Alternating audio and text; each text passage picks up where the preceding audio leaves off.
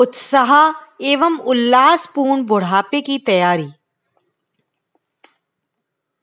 बुढ़ापा जीवन का एक ऐसा सत्य है जिससे हर इंसान का वास्ता देर सवेर पड़ता ही है। यह बात दूसरी है कि जवानी के जोश में इस पर कोई ध्यान नहीं जाता, न ही कोई इसकी ज्यादा परवाह करता है।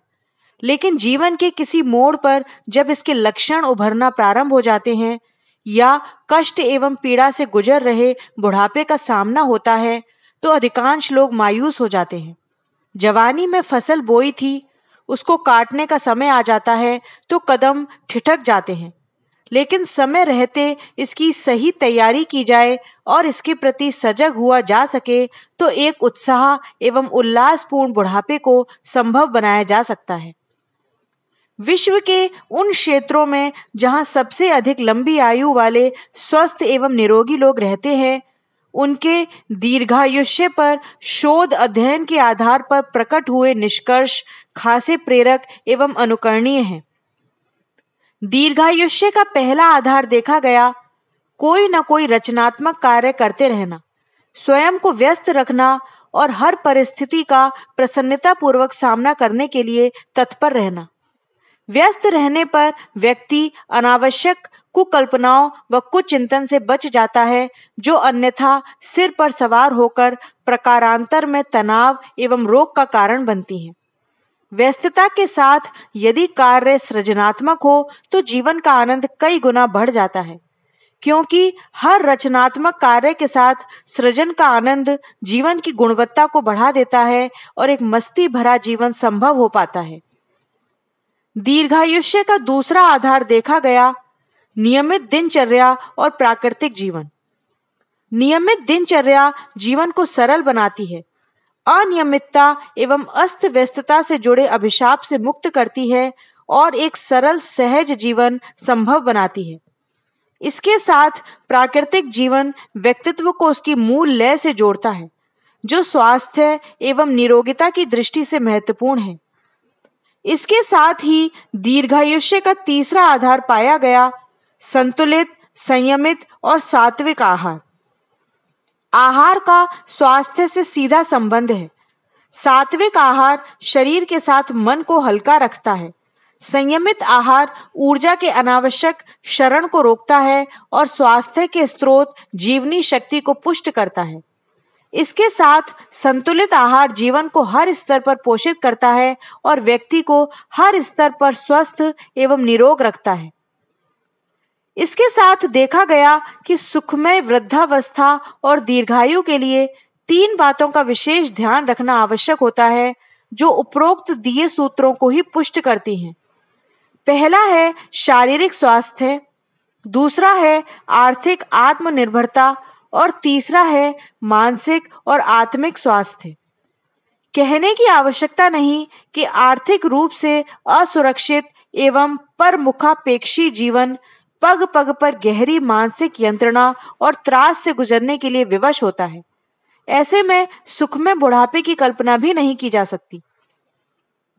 इसलिए पाया गया है कि आर्थिक आत्मनिर्भरता की उपेक्षा नहीं की जा सकती और इस दिशा में समय रहते उचित प्रयास होने चाहिए। फिर शरीर के साथ मानसिक एवं आत्मिक स्वास्थ्य का अपना महत्व है, जिसके लिए नियमित रूप से प्रयास पुरुषार्थ की आवश्यकता रहती है, जो संतुलित दिनचर्या, प्राकृतिक जीवन, व्यस्तता, कठिन परिश्रम आदि के आधार पर संभव होते हैं। इसमें भी नित्य प्रति के सजग प्रयास अपेक्षित होते हैं। इन आधारों पर विश्व के हर कोने में कितने ऐसे लोगों के उदाहरण देखे जा सकते हैं जो सुखमय बुढ़ापे को जी रहे हैं व ऐसे कार्य कर रहे हैं जो चकित कर देने वाले हैं। इतिहास के पन्नों में ऐसे तमाम उदाहरण देखने को मिलेंगे जिन्होंने बड़ी आयु में भी महत्वपूर्ण कार्य किए और अंतिम समय तक सक्रिय जीवन जीते रहे। प्रस्तुत है कुछ ऐसे ही उदाहरण जो एक आशा भरे बुढ़ापे की तस्वीर पेश करते हैं। भगवान बुद्ध 82 वर्ष की आयु में निर्वाण को प्राप्त हुए थे तथा लंबी आयु तक धर्म का प्रचार करते हुए पद यात्रा करते रहे।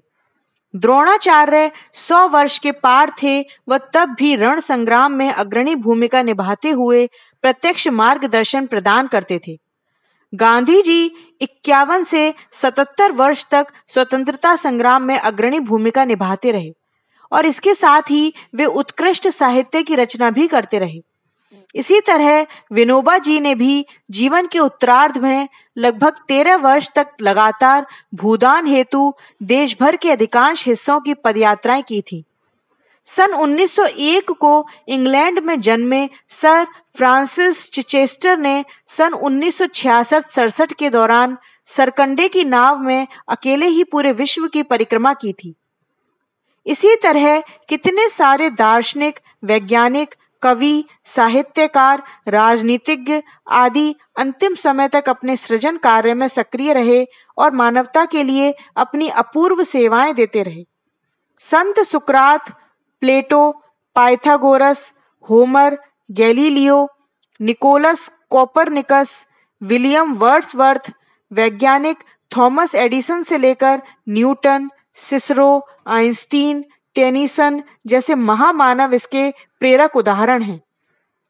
सुकरात 70 वर्ष की आयु में दर्शन की विशद व्याख्या में जुटे हुए थे। प्लेटो अंतिम समय तक कठोर परिश्रम करते रहे और 81 वर्ष की आयु में कलम पकड़े मृत्यु को प्राप्त हुए।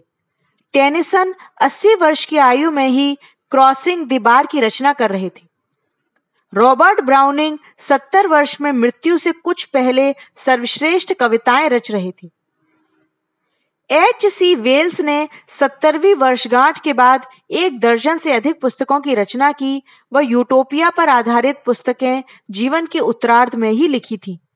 सिसरो ने मृत्यु से 1 वर्ष पूर्व 63वें वर्ष में ट्रीटाइज ऑन ओल्ड एज की रचना की थी। कीरो ने 80 वर्ष की आयु में ग्रीक भाषा सीखी थी।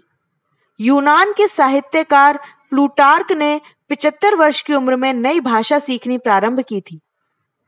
इटली के प्रख्यात उपन्यासकार वोकेशियो को ढलती आयु में साहित्यकार बनने की सूझी और मूर्धन्य कथाकार बन चमके। गर्लनिर रेरवनिस 50 वर्ष तक दर्शन से अपरिचित थे, फिर रुचि जगी और विश्वविख्यात हुए।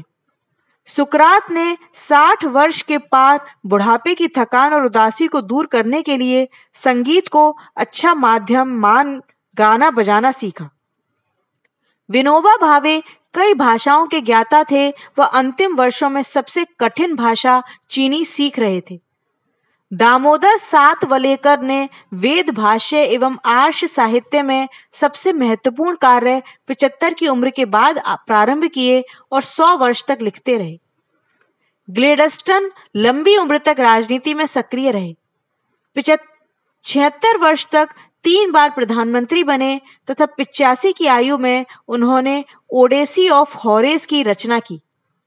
इसी तरह राजनीति के क्षेत्र में चर्चिल, बेंजामिन फ्रैंकलिन, डिजरेली जैसे लोग वृद्धावस्था की चुनौती के बीच बहुत सक्रिय रहे और समाज की अमूल्य सेवा करते रहे। अमेरिकी अरबपति रॉकफेलर 100 वर्ष तक सक्रिय रहे। हेनरी फोर्ड 82 वर्ष तक चुस्त दुरुस्त रहे। इस तरह विश्व भर के ये तमाम उदाहरण जीवन के उत्तरार्ध में भी सक्रिय जीवन जीकर मिसाल प्रस्तुत करते हैं।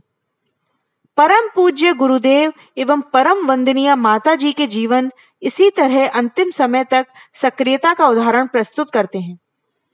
ये सभी प्रेरक उदाहरण हमें एक ही संदेश देते हैं कि यदि हम जीवन का सही ढंग से नियोजन करना सीख जाएं, तो अपनी रचनात्मक शक्ति के साथ महत्वपूर्ण एवं उपयोगी कार्य कर सकते हैं और चुस्ती, स्फूर्ति एवं उमंग उल्लास भरा जीवन जी सकते हैं। अखंड ज्योति, फरवरी 2022, पृष्ठ संख्या 50।